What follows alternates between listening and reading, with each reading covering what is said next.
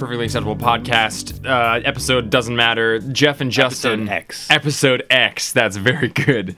Um, where Justin and I, we've squirreled ourselves away into a side room so that we can just kind of sit here and talk about the Hickman X Men books as much as we want and not worry about encroaching on the time frames of a normal podcast. So, for the sake of clarity, right now we're going to be recording this. Um, Powers of 10 number 3 has just come out, which means we've got House of X1, Powers of 10 number 1, House of X2, Powers of 10 number 2, and Powers of 10 number 3 are the five issues that have come out so far. Justin, thank you for being here with oh, me. God, I, I'm so glad that we decided to do this. Yeah, we, I weeks ago. This was Justin's idea, actually. I have just wanted to, like, I haven't wanted to talk about a book so much. I haven't loved a book so much in so long, but I also am mindful, like, I come in Wednesday piping hot on this Hickman train, you know, feeding the, the Hickman fire, the X Men fire, and, like, I realize like, probably not a lot of people in the store want to hear me talk about this as much as I want to talk about it. I had to call Jeff after one issue because like no one's giving me the cookie I want. Someone's got to think that this is as amazing as I do. So And that's that's also the thing is like, well, I, it's been five weeks now. I can't just tell people, yep, that's the best thing in the world still, because then I'm just like, I feel like I'm just shouting this kind of ridiculous thing, right, this exaggerated opinion at people. people got to like n- walk in and be like, yeah, Jeff and Justin's favorite book is probably this. Like, yeah. we're- Oh, look at the staff pigs again. Yeah. Another thing, on the other side of that, I feel weird it only being five weeks and me saying it's one of my favorite comics of all Of time. all time, yeah. That like I've said that and I'm like, oh my god, I'm a cartoon. Like I'm a fucking joke. So So, But in- nonetheless. in the, in the stead of like summarizing all of these issues, let's let's not do that. The, the first five are out. Um, we've talked about a number of them on the podcast. We're definitely going to be talking about what happens in them, but there's not going to be an intentional sort of trying to summarize them. But Justin, you've just said it's one of your favorite books of all time. I would agree. One of my favorite books of all time. That's a crazy thing to be able to say. Why are we saying that? it is so good. I like Aaron had even brought up like I haven't heard you talk about a monthly comic like this in a very like she's like I can't remember though. Like she said Mr. Miracle, Grass Kings was kind of like this, but she said like this reminds me of when we first met and I was probably reading East of West and like Grant Morrison's like Yeah. Batman stuff. Right. Yeah, yeah. Yeah, just like she's never been around an ongoing book that I've been this Yeah. obsessed with. Well, Like, it's been a long time since I've had a series put five issues out that I'm this excited. Mr. Miracle is the closest. Right. That was like kind of a different journey though. That was a little bit more of like an introspective where is this going trying to like I don't know, it was it's very different. I loved it in a different way. This is unequivocally one of my I will be one of my favorite comics of all time almost halfway through it. Right. I can't quite pin down like I don't know the words to describe the books that are like this to me, but I know it when I read it and feel it. And this is this is that kind of caliber of a book. Mr. Miracle is a different thing. I like it for different reasons and I think it's very very good, but this is like I don't think this is Eisner winning sh- stuff, right? But Yeah, in, in that in that but di- yeah, yeah, yeah. I, I don't think it's the kind of thing that Eisner Award people nominate, but I think that it is, uh, you know, the highest caliber big two book Right. to come out in an ongoing capacity in, Yeah. in years and years. Same. I yeah, I don't know if it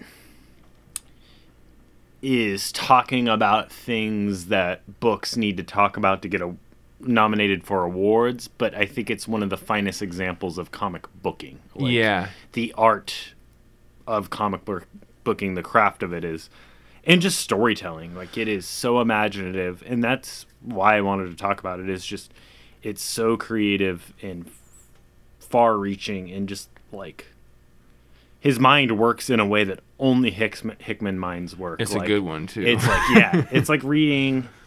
What I imagine is it feels like reading Alan Moore back when Alan Moore was a newer voice. When people like it was like there's all these other voices that are distinct and unique, but there's this one voice that's a little bit like louder and brighter than you know, Yeah. when people first read Alan Moore, it kind of changed the game a little bit.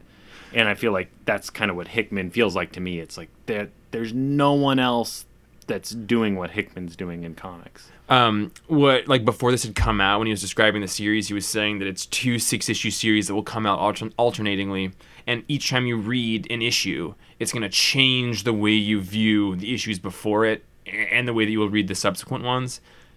And that is really true. I actually uh, i was so excited to do this and and i know that you had read all these a lot. I i sat down and read all of them in one go today Nice. which I, I had read each of them several times but this is the first time i just went like block like bam and i looked like a crazy person i had like the time tr- chart from house of x number two like out and i was comparing all these things on it um, and it's all internally consistent and but i'm able to enjoy it but um, issue one of powers of 10 is very different now having read powers of 10 number three uh, and yeah so powers of 10 number three is kind of the closing of the first act Right.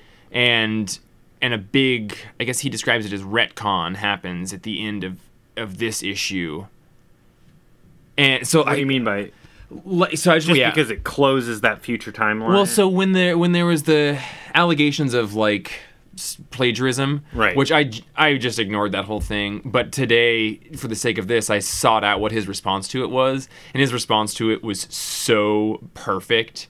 Right. He was just like, "Oh, bummer that that's coming out at all." And then he was just like, "Yeah, I mean, if it's plagiarizing anything, it's plagiarizing this different book here." And he just straight up says why, like, you know, in that book that you're accusing me of plagiarizing, which I did read in 2016, he made I a quote love, of, yeah. yeah, he's like, you know, they're re- either the uh, it's reincarnation, re- re- you know, doing a same lifespan, so I can understand that, but it's much more like this thing. So he kind of like threw himself under the bus with this other thing. Like, if you want to say that, you know, referencing an idea at all is plagiarism, then I'm more plagiarizing this thing. Right. And then he says, like, but ultimately, and what you had said that he had said was was that idea of like this is just a mechanic, like this is Right. just a, a storytelling element uh, to get a thing done. And he described it as that that storytelling element is just a mechanism to have the big retcon at the end of the first act make sense. right. Um, and I think what that retcon is, or well, so the big mystery, cool thing that happens is as you're reading Powers of 10, 1 and 2, you're sort of thinking that the future of this House of X world that they're setting up Mm-hmm. is this hundred year in the future, thousand year in the future.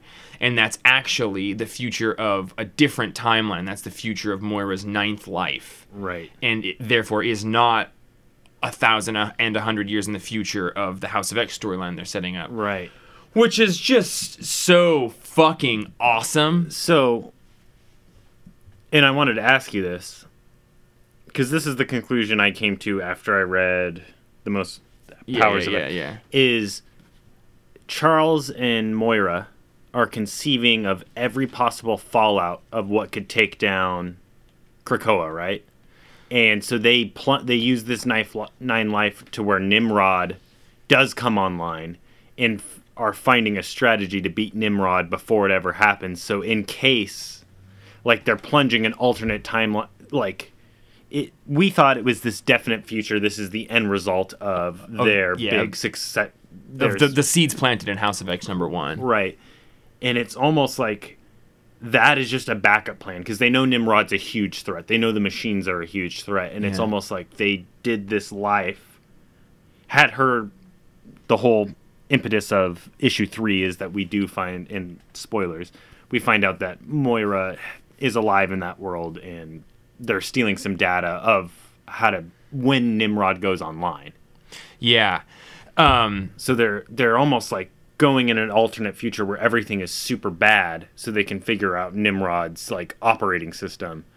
yeah. So Is that a preventative measure? Because that's what I that's my read on it. Is like, oh, Nimrod is going to be a huge threat Yeah. because Nimrod always is. The yeah. So, and I love getting to talk to you about it because I don't have a definite idea of what's going on here, Mm-hmm. and, and each issue has sort of changed my understanding of what's going on here. My current understanding is that, um, is that there's there's this historical inevitability, and it is that technology and artificial intelligence will rise regardless of what the mutants or Moira does. There are Right. always going to be sentinels, which she kills all the Trasks, and it still happens. right. And Yeah, the ultimate threat of the mutants Yeah. will always be machines. Right, and that's always going to happen. And Nimrod is the most extreme case of that. And there there hasn't really been specific origins for Nimrod as far as I know. I think that he first appeared in Days of Future Past, Right. and then goes back in time. I was reading about that today, um, but but We know that Nimrod is like a big threat to the mutants Right. historically, right? Like, Yeah. we all and Nimrod. So what we had in House of X when that mother mold is the satellite thing. Mm-hmm. What they now like so. So Powers of Ten is the story of them getting the data to send back in time. Right. And House of X is them, like what they do with that data. right. And uh, So yeah, that's kind of what I was saying. Right, right, I right, think right. that it's like a contingency plan. They lived out this entire dismal, terrible future. Like that's how committed Charles. That's just the big mind blowing thing is is Charles is so committed to this House of X plan that he's willing to live out this crazy future through Moira to prevent to have kind of a contingency plan in case Nimrod comes online. and I I I think that maybe it's it's I think it's less Moira and Charles and more this whole thing was Moira and Apocalypse Right. and and um But it has a thing in here that like Moira and Apocalypse create this whole plan to do all of that.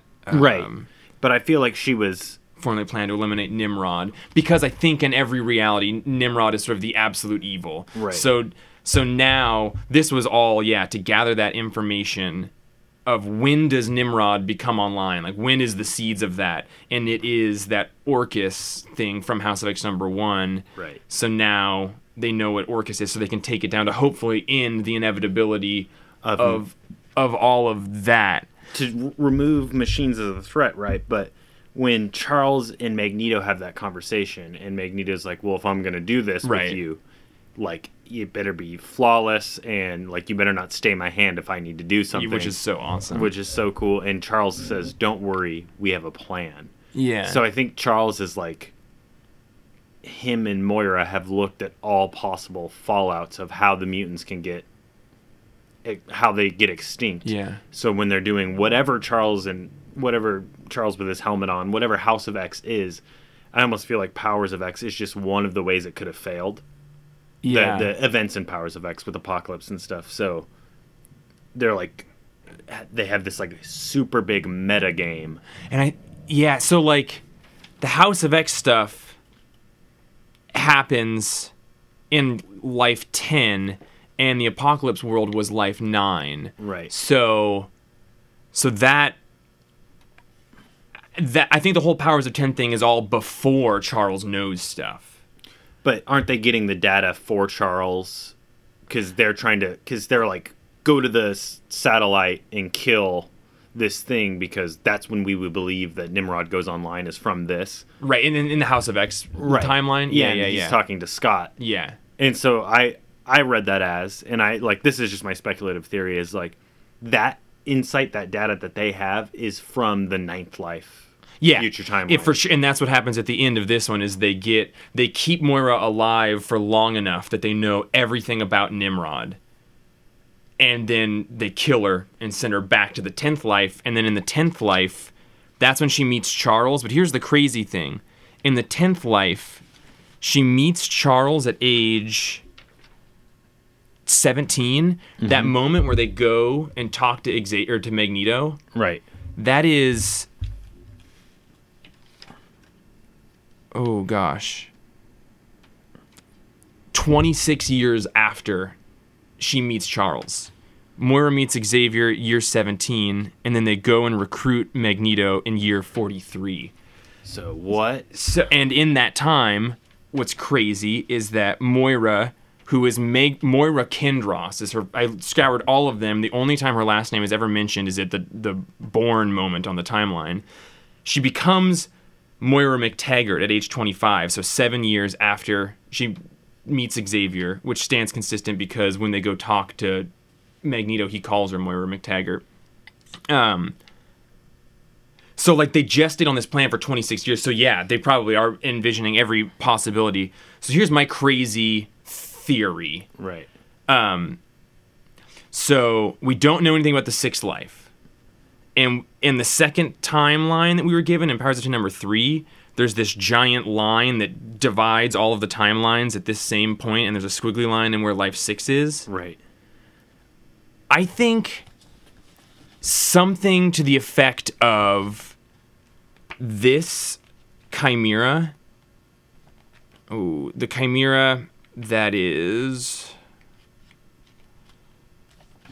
I'll have to edit out this weird silence, but the chimera that is um, captured, not cardinal. Um, The black brain. yeah, the black brain. Yeah. I think that she has some Moira McTaggart DNA in her. And which is why she is still alive 1,000 years And. Like, it's interesting that they've kept this person alive for 1,000 years, kind of nearing the end of time. Right. And I think that something about they've taken the the mutant power that Moira had, maybe cloned her, and now when this one gets to the end of year 1000, it'll get reincarnated right after the moment she was cloned from Moira. So Moira will still be alive, so then she'll be able to take information back, like right. like that. Um, and that is bolstered by the fact that like these little data glyphs on the title pages and and and all this business it says um, the title this is what you do and then it says end 09 so at the first page of this it says here's it's the illusion that we're in some sort of database and this is chronicling the ninth life and even at the first page it's saying this is how the ninth life ends end of 09 and at the end of that timeline it's still it shows moira x and then 06 so like there's the larger brackets of saying underscore 06 Right. which to me says that like maybe somehow all of this is still existing within the 10th life or, or the sixth life Right. so like maybe they, they cloned Sixth Life and then like went to a different timeline and that one hasn't looped back yet because there's like a right. like a tributary.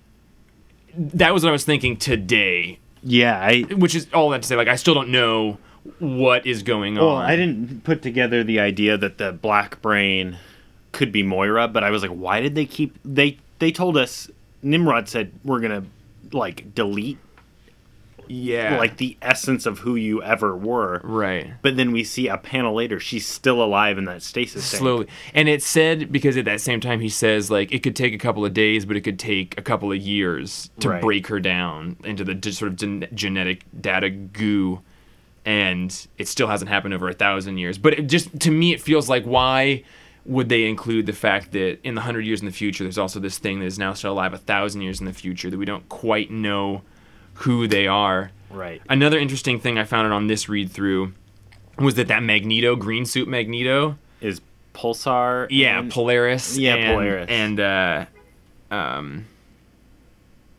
Emma Frost. Right. G- genetics, but it's got a Magneto costume because it's the the son of the daughter of Magneto. Right. So I was thinking it was Magneto, but it's not. Right. And Uh, Polaris has a very similar power set, so it's like a male Polaris. Yeah, yeah, It's very um, cool.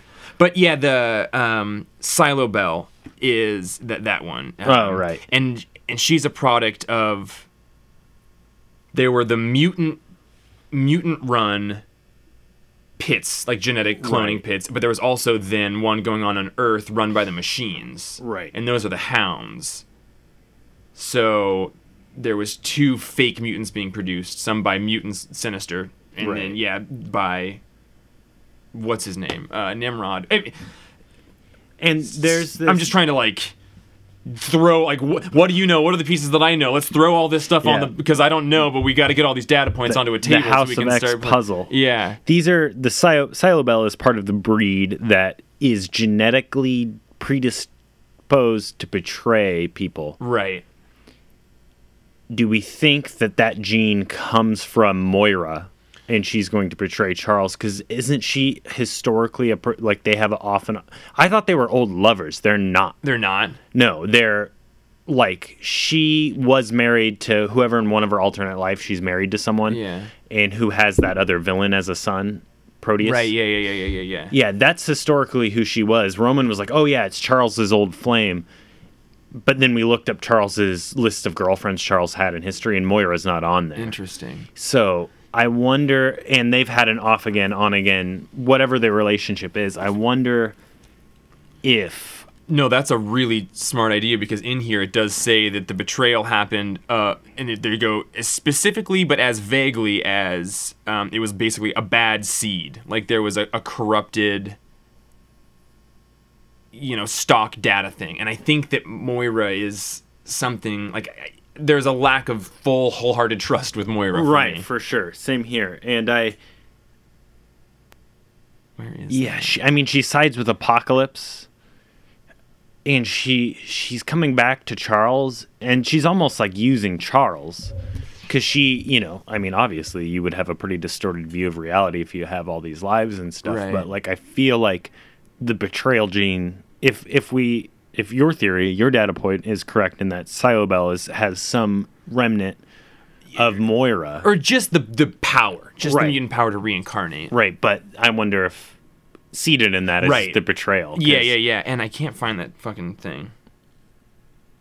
Okay. Well, here's another question, Yeah. and I guess I would like to extend this to everyone in the store. What is House of X? Like, what is what? Do we know what they're doing? Like, they've they've seceded from the world. Yeah. They have made an offer of these three miracle drugs as like a please don't fuck with us. Yeah, here's a bribe. Leave us alone. Right. We'll Why out. incorporate Magneto? Just so Magneto wouldn't betray them, obviously.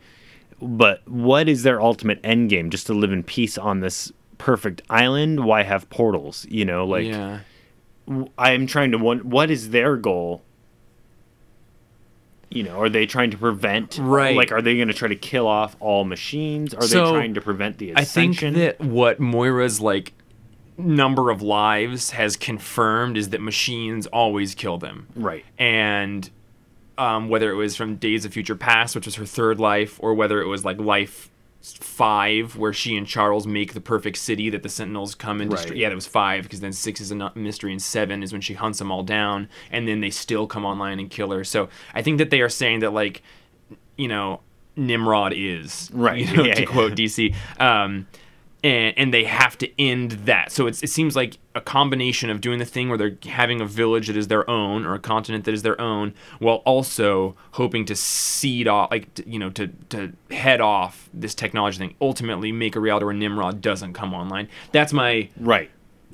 my assumption right now, but it does like we don't have the, the pieces. You're exactly right. That's a great point. We don't know What what, the intentions are. Yeah, we know that they're and Charles is not I don't go as far as to say it's not Charles. Like some people say it's secretly the maker. You've, I've seen that theory online. Right. I think that it is some form of Charles, you know, like another version of Charles or something, but he is acting more radical than Charles historically has acted from my understanding. Definitely. And what I think is further interesting there is they are labeling this House of X. Okay, so you know how there's year zero, year one, year 10, or no, year 10, year 100, 1000? I don't think that those are literal time measurements. Right. Because when Moira and Charles go to talk to Magneto on the island, it still says year one, but it's been 26 years Right. in that moment. So I think that like those are actually kind of more uh, exemplifying an epoch, like the basic. Then the year ten is like the starting of the House of X. Right. The year one hundred. So actually I actually think the timelines, like the years itself, Do you are probably pretty loose. Do you think it's the birth date of the conception of the House of X? Like that year one is the when they first came up with it, when they first met, that would have been like the birth of the idea. Right. And then year ten they would have gotten Magneto on it. Like it Yeah, but I think that year 10 they have labeled as Oh god, I'm just juggling all these comics around. Um year 10 is example oh yeah, is the House of X start. Like that's Right. when they've got the helmet and he shows up. So it's been twenty year six years. 52 so 52 minus 27 37 40 it's been 35 years a- until year 1 st- or year 10 starts. Right. Um So yeah, they have to be kind of epochs rather than literal years. Yeah, but I was like going through it thinking like, oh, this is the mistake Hickman made. Like these don't make sense. Like, but also, but it's not true. But also, j- that also mistake just comes from me trying to assume that I know at any point which timeline that we're in, right. and th- that's the big thing is that we don't know what timelines. We're in, right? Right, like year. We assume that we're in ten sometimes, right?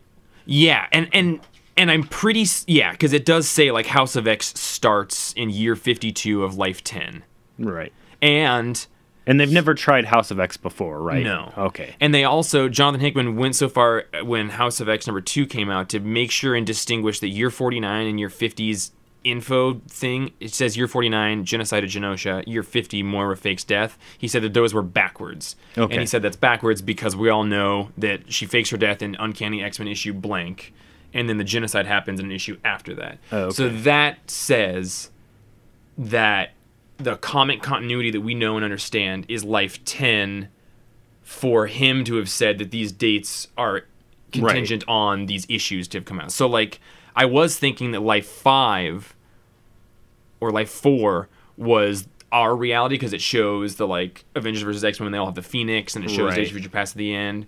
Um but I think that was just sort of a, an inclusion for like wink wink nudge nudge. We all know this continuity. And I think the assumption is that we're all in 10, but here's the other thing. Year 5 Year 43 of year 5, Moira is injured in a sentinel attack and she goes into a coma for a full year and then there's the genocide. So that's the one where they start that co- commune group. Right. And then in this last one that just came out, that same period is don- denoted by her having a concussion or being in a coma there. Mm-hmm. I think something significant happens there. Right. These dot dot dot lines seem to indicate that I'm going to fill it in, right? Like, Right. Then he did fill it in. And then this this looks like a, a heartbeat. Yeah, it does. It's like a heartbeat thing.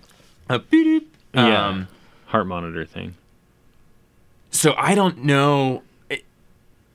I don't know. I like Yeah. it, it's just, but it all each issue we get, it, I get more excited about like understanding a, a bigger, different thing. But it makes me realize I didn't know anything the issue beforehand. Right, and it's interesting that you said that he like said each issue reframes everything because that's literally like the ascension thing. I thought was just kind of vague doom thing, and then Uh-huh. he has this crazy farce like trying to skip not just human machine mutant evolution, but like these species of even higher consciousness Yeah. like we're dealing with like beings that lifetimes are entire galaxies, right? Yeah. Like, yeah. in that that world mind description that he puts out about like the you know the the hierarchy of intelligence and sophistication of living things but yeah uh, the, the the world mind or even the intelligence which is the third level um or maybe it's the fourth one but it's they're saying that like their time is gal- galaxies and Right. life like And so the machines in year 1000 are playing a different game than even the humans and mutants are right playing, right? Like, right and we don't even know what Yeah. what's really going on in that time frame I feel like they are manipulating that Technarch thing yeah so they can skip ahead a step in evolution so they can and i think they want to become the ultimate intelligence of the universe and so they're being they're being uh, assimilated by this higher con because what that higher consciousness does is if you're worthy if you're like good enough resources it will assimilate you. Brings you into the phalanx. Right. And i think they're trying to take control of the phalanx. I think so, too. and be this dominant super being and thus be kind of spread the machine empire everywhere. And so what they're doing is they're for- the ascension is them forcing it to take on to assimilate it and that's why you see in that one glyph like them skipping a step in the and if you read the evolutionary chain there's a big it's the next yeah yeah, yeah right here Uh, or sorry oh yeah yeah they're trying to use this thing to skip this phase so they can go straight to like taking over everything I think that they already achieved that, and that's what it. It says Nimbus achieved world mind status 10 years after impact. right is And- world mind the highest? No, it's below phalanx. Oh, okay. I interpreted that line as, as to say that these things are intrinsically related because this thing goes out and makes other things that. okay like yeah. it recruits them. But i absolutely agree that i think that they're trying to like once they get brought into the thing they'll corrupt the overall data right. And and that's what that little nimrod wants. Yeah. Nimrod. The greater. The greater, yeah. yeah.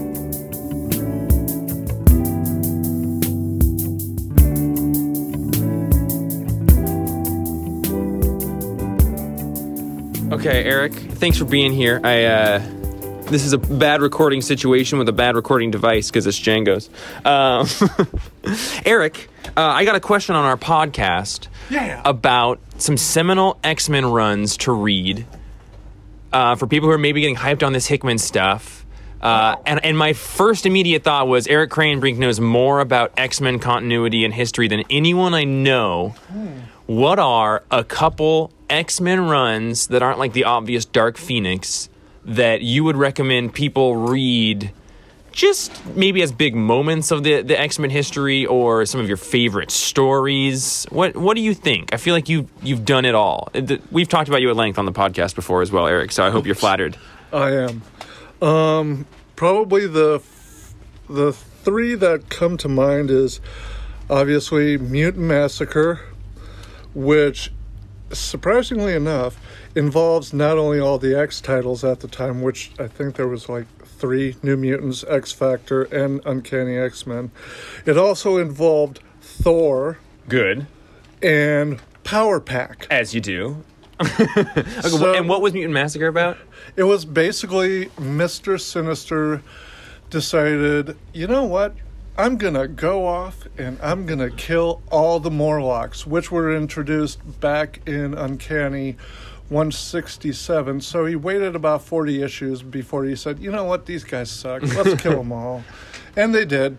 And then it isn't until they keep mentioning throughout every once in a while Mr. Sinister, Mr. Sinister. Well, he doesn't actually show up until after the Mutant Massacre in Uncanny X Men 221. But still, a lot of bad shit happens, and I'm like, because that's when I was a teenager, just I knew about the X Men because of, you know, such issues as 121, first appearance of Alpha Flight, and, and a lot of other issues too during the Brood War. And so you pick up 210, and it introduces, introduces the Marauders a little bit, and then you jump into 211, where all my favorite characters, all three of them, Colossus, Nightcrawler, and Shadowcat, get messed up. I mean, they just Marauders say, "Hey, you know what? You guys are pretty cool, but you know what? We're gonna take you. We're just gonna fuck you up for a while." Okay, so Mutant Massacre. What's the Yes. second one? Um, that would be a long. Um, involves a few more titles, but the Messiah Complex. Okay, Messiah Complex. I have not read that one that in- either. that was coming up out right about the same time as the Sinestro Corps War. oh, when uh, Geoff Johns decided, you know what, let's really make Green Lantern kick ass. so that was pretty recently. Well, I mean, within the last 15 years. Within the last 15 years. And it both DC and Marvel, in my opinion, that's how you do a crossover because it involved just, it was a really big story, but it involved Uncanny X Men, New X Men, which was a teen group at the time. like X Force. X Force. Yeah, they yeah. introduced X Force and X Peter David's X Factor, and all of them. The whole story, just from start to finish, just flowed. Okay, and now that we've got a bunch of people coming in the store, what's the third run? Although I'm not the, I'm a fan of it, but not the biggest fan. Grant Morrison's Oh, run on Oh. X Men. Um, he introduced a lot of new characters that just stuck. Fantomex. I'm looking at you. Fantomex, Kid Omega. Kid Omega. That's the one that he was able to. That Marvel Universe has got the most mileage of Yeah. because Kid Omega showed up in, of course, the new X Men run from Morrison. He also showed up in West Coast Avengers, which Yep. was hilarious. Yeah, which was hilarious if nobody ever read that. Eric, thank you so much for doing this. Let me thank you for letting me put you on the spot. This is the guy who everyone has heard is, is responsible for me working here. So thanks, Eric. You rule. Um, and uh, I don't No know. problem, man. We'll, I'll toss this on at the end of the next episode of uh, the podcast. Looking forward to it. Thanks, it. buddy. Yeah.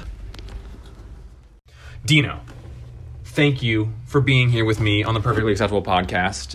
you Uh, are welcome, Jeff, sequestered in the back of the comic shop with a minotaur with a minotaur. Exactly. that That's has gonna nipples pierced. Yeah, that's gonna not make sense to anybody on on here. But um, we do have a new Minotaur poster by the bathrooms.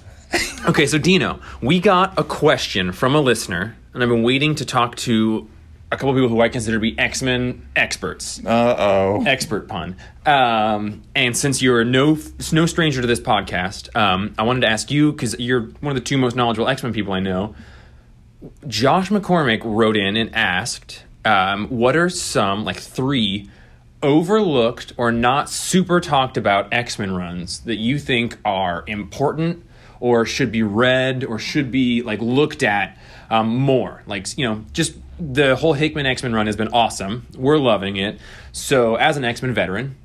A Vexter, anyway, uh, as, see what you as, as an ex-veteran, um, what are impart some knowledge? What are a couple runs, a couple stories that you think everyone should read if they want to know more about the X Men?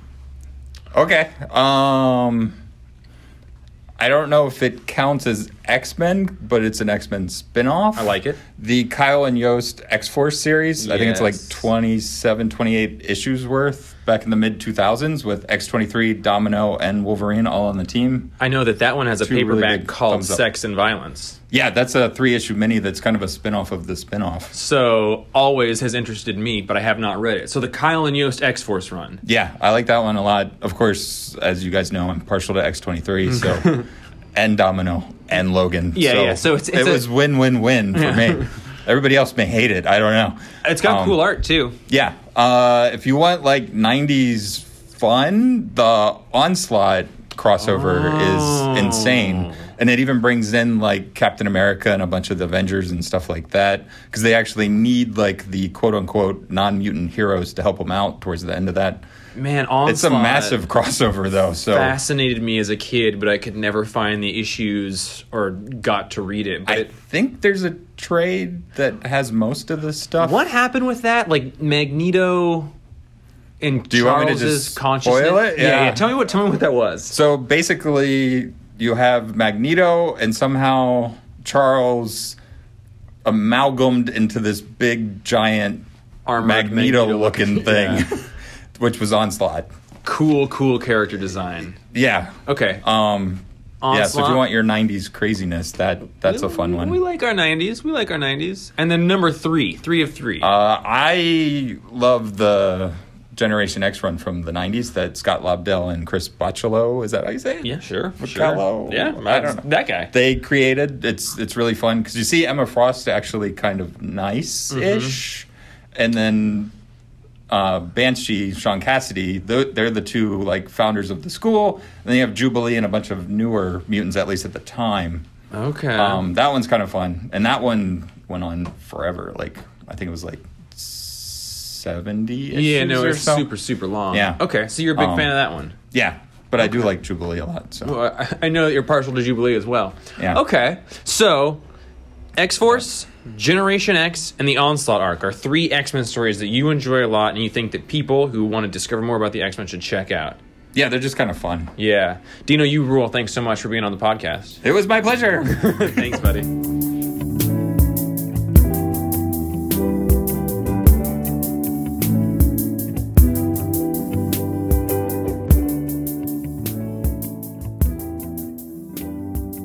Yeah, I, I the first time in reading um, Powers of X number two, this d- double page thread about the Nimbus takes place right when we are revealed that Apocalypse is around, Right. and then it goes to the year one thousand crew. And I thought this was year 100 crew, but Right. in reading it today, I was like, oh no, this is year 1000 crew. And This whole thing is crazy. Too. Yeah, and it- it's brilliant. yeah, it totally makes sense. I almost think that the two infographics could have been switched, and that would have maybe helped because you're if you could learn what world mind status and intelligence and phalanx was, it might help the clarity of understanding that year 1000 crew made a supreme intelligence Right. that then went out and turned an ice giant into a world mind, and then that recruited the phalanx. Yeah, it's Yeah, they are using that ice giant as a way to seed again that like fitting as much data Yeah. into a small space Yeah. because they're trying to raise the intelligence of this like global consciousness, which makes me feel like Moira is important. Like if we're trying to get as much intelligence into a small object, Mm-hmm. be it planet, entire race, Moira can fit infinite amount of lives in it and become infinitely more intelligent based off how many times she dies. If is there a way to actually kill her? Yeah, to kill her before she's 12. Right, Because before the gene goes. Yeah, exactly. So, assuming she never dies before she's 12, she could kind of become unlimitedly intelligent. So I feel like Moira is kind of the key to the ascension. Like, it's a way to infinitely store data because they're trying to raise, like, the general collective consciousness intelligence to a certain level. So Phalanx is, Yeah. like, interested in them. Right, right, apparently, right. Like, Phalanx only takes on things that's worth the Right. assimilation of data. Right. So I feel like Moira is, and maybe th- she's the black brain in this future. Like that's a yeah. clone of her. Or like, yeah, yeah. Um, another thing that occurred to me in, it, was cool to read them all just once I in, in really a run. do that as Um, well. And one thing that became clear is the metaphor comes up over and over again. Um, the idea of a thing being blind to things that it is the same as. So, uh, in the first issue, the Black Krakoan seed is the one that creates a space that Krakoa doesn't know is there. right. Um, the Technarch works for the Phalanx, but doesn't realize it's a part of the Phalanx. and doesn't know of other techniques. Right. And um, Cylobel, I think it was either Cylobel or the one who died immediately, Percival. Percival, uh, has the ability to make them, like mutants, be blind to other mutants. Right. And then Moira MacTaggert herself, because like when Destiny's trying to read her, she's like, "You're just a black hole. Like you're, Yeah. you're." A- blind space that I can't see because you are limited.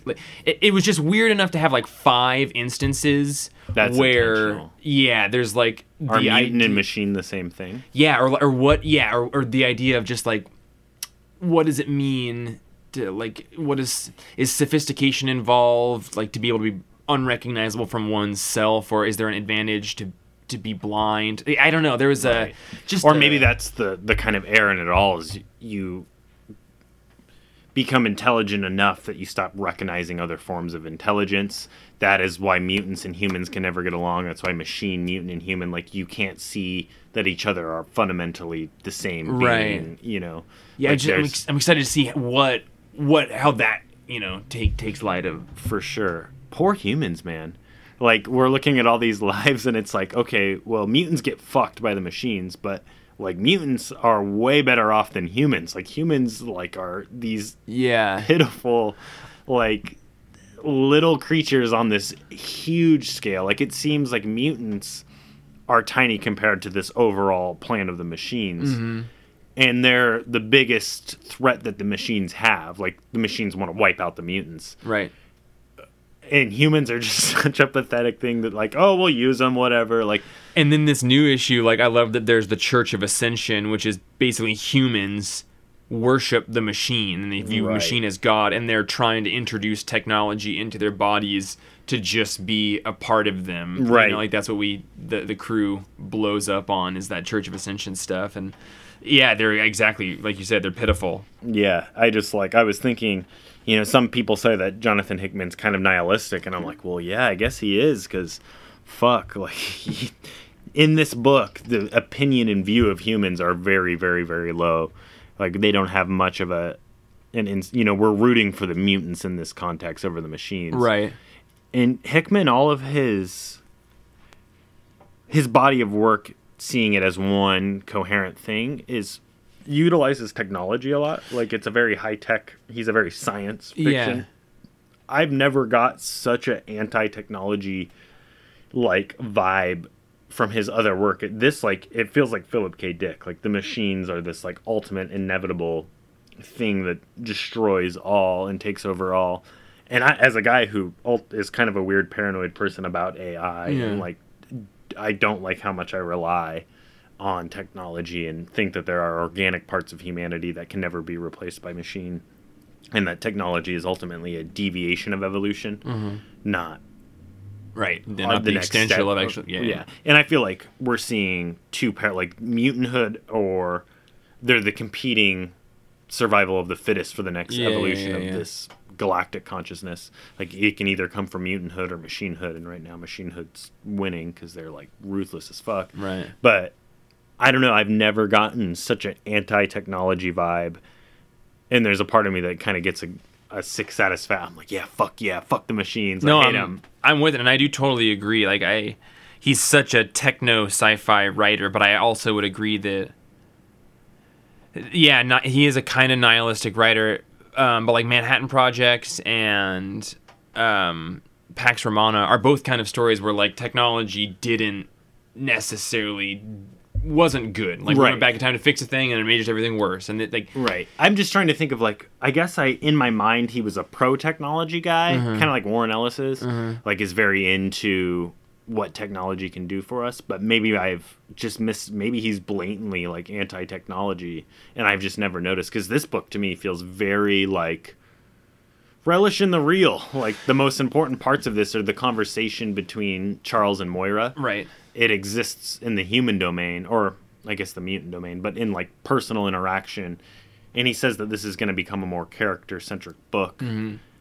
and kind of the ultimate evil of this book is not only technology but like technology unchecked Yeah. like allowing it to take on you know it- almost feels like a big red like it almost feels like a very if we were to bring it into the political realm it almost feels like a anti ai manifesto like No, and I agree. I and and I, I yeah, I think that it's his right. His work is all very sort of techno on the outside, so I think it, it does maybe feel pro techno. Looking at like East of West feels like a thing, you know. But again, that's it's- in a techno-apocalypse. Exactly, exactly. Yeah. he's just got a very like high tech looking aesthetic and his writing is so cerebral that Yeah. it feels machine like at some points like he you know he's this calculating super architect right. um, that sometimes I think that like maybe he's just very into machinehood and writing. But you know, now reading this book, I'm like,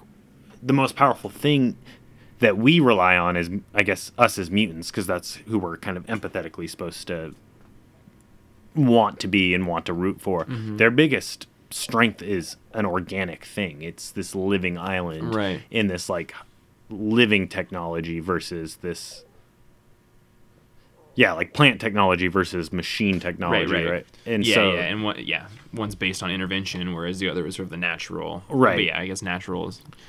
So, what are some of your other favorite things in these books? One thing I noticed with Powers of Ten number three is that just as small, not story stuff, but the art artist, I think what he's doing is he's taking ink on his fingerprints or thumbprints and putting them onto a screen and then digitally blowing them up and then using that as shading, which I think is really cool. me too. I noticed it specifically with Wolverine, and then went and looked back. Like, it, I've I've seen fingerprint techniques before, but this Sean Murphy does it a lot, but Right. never sort of like digitally extracted and then blown up. right, it's such a cool texturing effect. Yeah.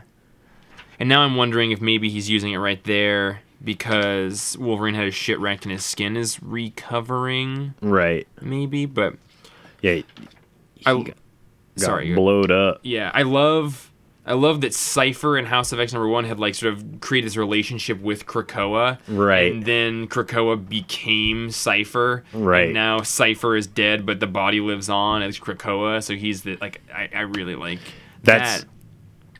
And and interestingly connected to that is that this Krakoa is, you know, from Life Ten or sorry, Life Nine. Life Ten is the reality where they're taking the seeds and creating the gateways and everything. So it's it's actually like not the same being, but it was a really easy logical assumption to sort of think that he is the. Uh, the lived out version of the island as a, as a person, you know, but in fact they're they're parallel things. Right. Yeah, I just assumed that he was like a a seed of the island. Like Right. he, you know, he is from that direct island, Right. but it's a different life. Yeah. Um, I mean, there's a lot. I really like. I've never seen a book with further reaching like implications as far as like how this. I've never seen a scope on this level. Like Yeah. and uh, there are a lot of very long comic book runs with an ending and a beginning in mind and uh, you know like there are many terrific comic book runs where you know when you read the last issue you see that it was seeded er- pretty early Right. on but i've never been able to watch it happen. I'm like holy fuck this guy can write a thousand issues from this. There's so much going on. Right. and there are so many creative ideas that are just throwaways or maybe not because he's a super intentional meticulous writer. Like the idea that you would take a planet and seed it full of technology and send it through space and then it starts assimilating other planets to become this bigger massive mass. Like that is a grant morrison level idea and it's just like one thing to get us to another thing like That's what a story would be based upon if it were a different writer. This Right. is just a small part. Right. Another like he I've never seen him use such cre just like just straight up imaginative ideas like living planet seed technology, you know, like it's it's really imaginative. And I love some of the character concepts. Like some of the character designs are so Yeah. fucking cool. Uh, like Rasputin and Cardinal and just all those characters, how he, how he, and it, I, it made me realize reading this most recent Powers of X that those characters might not come back because that life is gone. Right. Like I was like, fuck, I'm really attached to these characters because that Powers of X it was an X-Men book that was not using the cast of familiar characters that everyone has pre-established relationships with. So I could kind of attach myself to this new set of mutants Right. as my mutants as a new fan. But so check this out. The thing that they broke into Nimrod's building and stole was just a directory. It, wa- it was like a catalog of every mutant that's existed. And they take that and they send that back in time. So theoretically, I think that's kind of how we got like Cyclops and all these mutants that are dead. I, I think that there's something about going back and having a director like being able to clone or recreate well, and that's these things. we see Charles saying right. "Rise, my mutants." Right. And- So all that to say, maybe since we're st- stealing a future directory where those mutants existed before it, maybe Right. they could be cloned or created from it in these times. Because I was thinking the same thing. Like these books are going to end, and I think that the ultimate ending of this is going to be kind of like Terminator, where like there was a future, and now we've prevented that future, and the future is our own. Right. I think that that's going to kind of be the the full scope of this. Is now we can start an X Men story that we've averted this reality, and it's all ours, and hopefully Right. gonna be it. But I just cut you off. Sorry. Oh no no no! I think that that is ultimately kind of what he's doing is cleaning up continuity and creating a continuity where he can play in it and not be tethered to every other X Men story. I also feel like the ongoing this is going to somehow create some ultimate bad guy that we've never Yeah. seen before too. Um, I know because we're only just over a third of the way through it. Right. Five of twelve. Like Yeah. And I w- my crazy guy theory is that all of these are clones in on the House of X time that mm-hmm. e- maybe even Charles is a clone from that directory. Like I cuz he's not acting exactly like sure. Charles like and there's a very guardian garden of Eden like rise my children Right. thing. I like feel like maybe what we perceive as Charles trying to start a new Genesis is like completely new. Like these are redoing mutant kind. right. Then so we're getting a new Scott. We're getting a new Jean Grey. We're getting these completely reborn beings, um, kind of made ex nihilo Right. rather than dealing with the history, and that's why Charles is. He's Charles minus what would have prevented Charles in the past to do what he needed to do. You know, he's a you know he's because like a he's little seen those lives. right Yeah, yeah, and yeah. he's a little more ruthless than Right. like the, charles letting go of his empathy is scarier than magneto like charles he i don't know magneto's like i've always thought of just charles had charles had a worse life but like if this charles if you take away the things that keep him human he's even scarier than magneto because Yeah. magneto and it his powers allow him to be scarier too. Right. Magneto ultimately like he's a terrible person and he does terrible shit, but it's from a weird broken empathetic standpoint. Mm-hmm. Like he's trying to protect his people cuz he went through like the worst hell ever, you know, Right. like Magneto could never be Apocalypse cuz he does care about mutant. He does care about something and now Charles is like this incredibly powerful mind that is kind of blinded by his own shit, and that's And I like how in the Moira life issue House of X two, she basically identifies that right off the bat as like, yeah, he's really self righteous and egotistical and has a bit of a god complex. right, and, that's the scariest. Right, and she says that but once she was able to get below the surface of that, he's wonderful. But like, yeah, there's he's he's always been a creep. Like, Right. He's always been a kind of a creep. right, and a manipulator. You know, I love the inclusion of Apocalypse. Like I love I love that character, but I've never I don't have any comic books where they're that awesome. It's just like the cartoon show and everything. And, and to make him this timeless, unstoppable evolutionary force, he is the he's the Vandal Savage of the Marvel universe. he is. Uh, eh, yeah, I really like that. And I liked sort of him falling on the side of evolution and uh, and mutants. Yeah, God, the the beginning of Powers of Ten number two. Oh, maybe. There's just a great apocalypse quote from somewhere, and he's clearly talking to Moira, and it says like, "If you can withstand these trials, then I will be able to make you eternal." And it's Right. clearly like the dialogue from Life Nine of him turning her into an apocalypse person. Right. I. What is terrifying to me is like so Apocalypse. He's like Magneto. Not tethered to humankind at all. Like he just wants to, kind of bring mutanthood into utopia. Yeah, the next all. usher in the next. Right. Yeah, like yeah. he just does not see or Magneto just wants to protect and save and kind of bolster his like Mag Apocalypse just has no connection to the world. Like Right. he's just this evil he he's a machine like almost. Like that's a pretty scary thing, but the machines are even more like to see May uh sorry, Apocalypse have to like band together with these creatures that he thinks are below him right.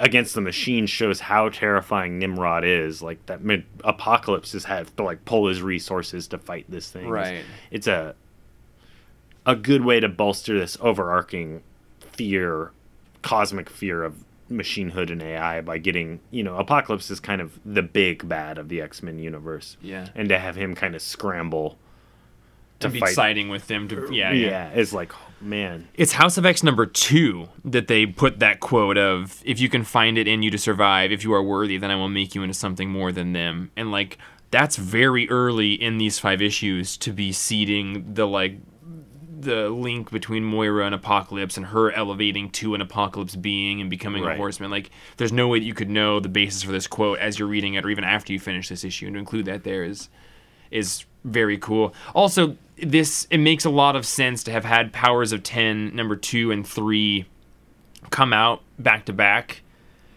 To me, in reading it this time, it, it became clear that House of X number 3 it, you're, you're going to need to know that this year 100 year 1000 future is life 9 of Moira Right. and not the extension of the first reality but I do think he needed to set that up for several issues and have us live in that before we were sort of taken from it it's a it's a great creative storytelling thing to do to be like well, I want to tell my own story, but I have to play with everyone else's toys. So what I'm going to do is I'm going to create a, a future timeline so I can do anything I want with any of those, and I'm going to destroy it at the end. So Right. people are going to be invested, but I can do whatever I want with it. And it, it gives stakes in an industry that historically d- kind of removes the, the magnitude of stakes. Right. You, I mean, you can always see beyond the veil of the stakes that are given, and Right. now, like, he's collapsed the stakes that we would have, like our illusionary, like, oh, but all of our characters have always been like, it's like, no, that's just another life that can be Right. thrown away, Right. You know, and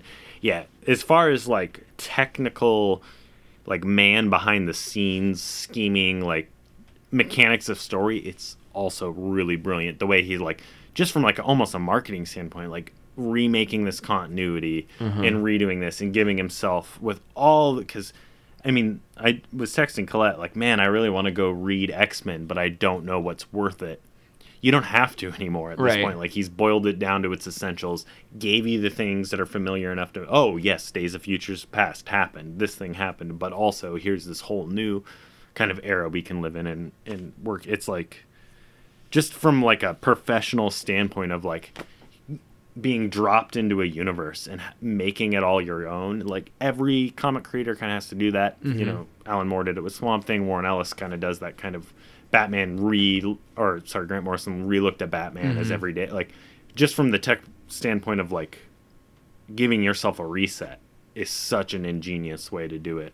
Um, Yeah, Uh, yeah, I couldn't agree more. And I, I'm so like you know, six months ago or whatever when we found out this was happening, was like, yeah, it's gonna be an X Men book. Blah. And your quote of just like, yeah, but how much of any of his books feel like you know how much does Avengers run feel like an Avengers run? Like this is just yeah, a big Hickman book at this point. And I wanted to say and got derailed immediately, but in his response to the um, plagiarism things, I just I also want to say that him as a man, I love that the end of all of his sort of like he never like gets defensive, and then he just says like, and then also for anybody who has not read that book by that woman. You need like the 15 lines of go read it because it's a fantastic book. Like he just Right. he is like honorable through and through. Like he doesn't get defensive. He doesn't throw her under the bus. He says, "This is a bummer. I'm not perfect. Everyone steals from stuff. Here's instances of me doing that, and this is all for the plot. Have faith in it, and go read that book because if you like my book, you're gonna like that. Like, Right. Just like class act. And as well, it kind of proves this point like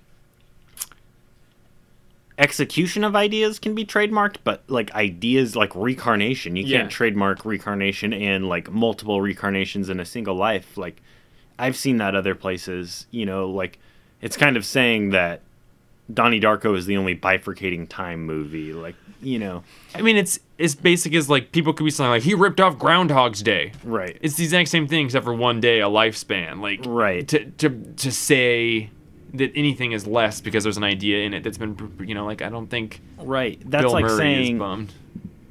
Eternal Sunshine of the Spotless Mind got ripped off, or the person who did the 15 Lives Yeah. book ripped off Eternal Sunshine because you see variants of these people through different time frames.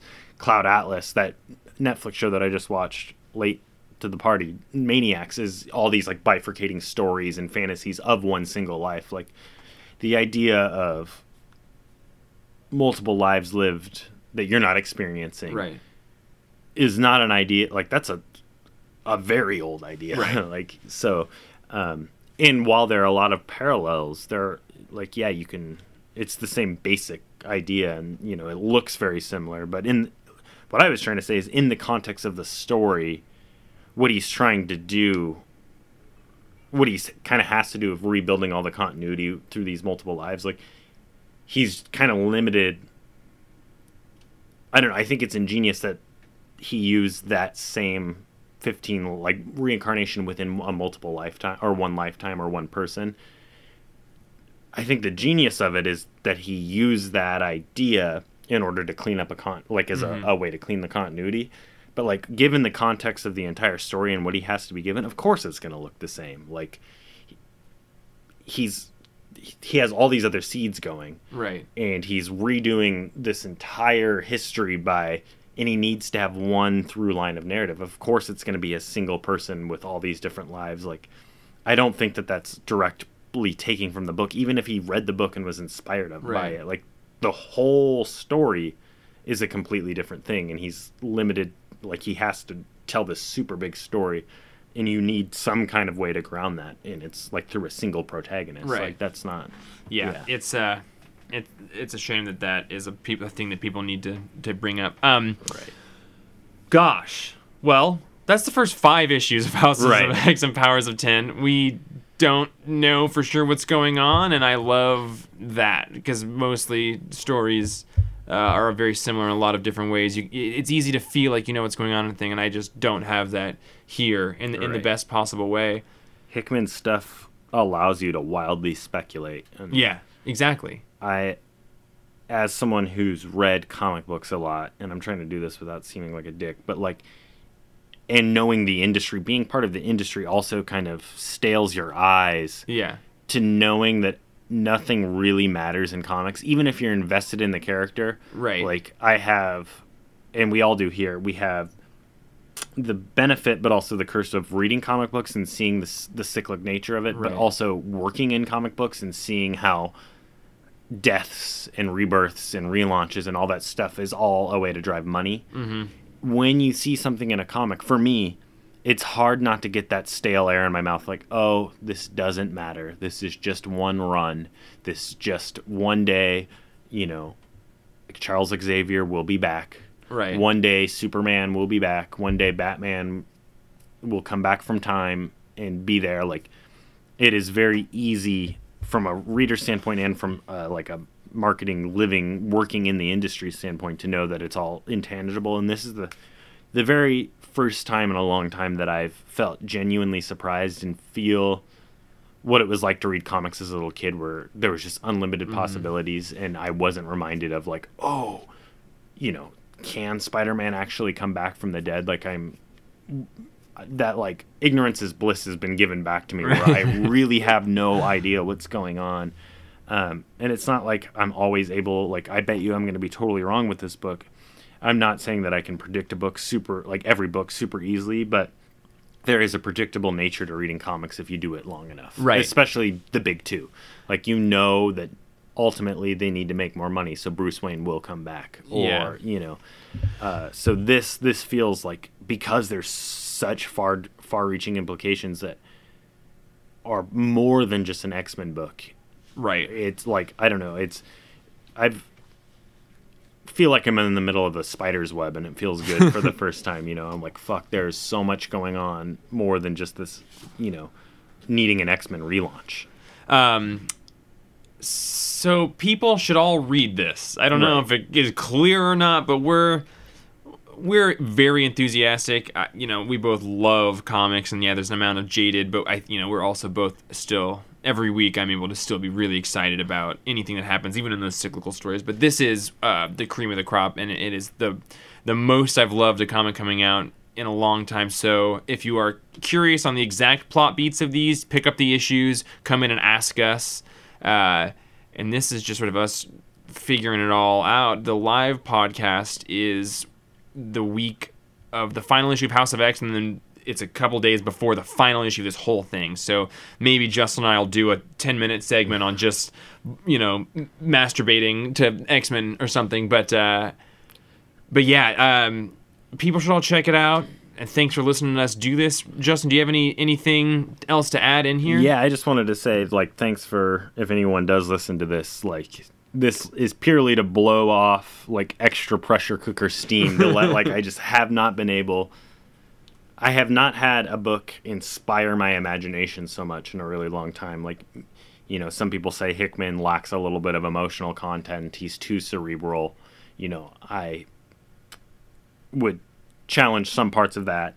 In just like I have yet this, I asked Jeff to do this because I was just like, I have yet in a long time I have not read a comic that gets my exact type of imagination going. And like, there hasn't been a book that's made me want to write again like this one. Like I just was like, man, because stories can be unlimited and huge and big. So I just like it's good to have because yeah, I don't want to tell everyone about this, proselytize about it too much and silence other people by just being like it's the best thing. So this being a good space to let off some of that extra steam cuz I like I read it excitedly the night it comes out and then the next day I don't read it, and then I have a day off the next day. And my every every Thursday, I've gotten up in the morning and did a slow read of this. Like I do a fast read to get my like, I do the exact same thing. and then I do a slow read. And like I have not enjoyed a comic of this caliber in a really long time, and I haven't loved a comic as much as I've loved this one.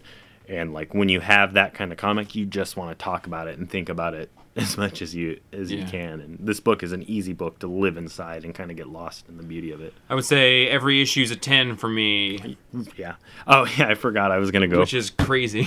Just putting the tens out right here. The ten has been the ten. The big old ten dong has been on the table the whole time.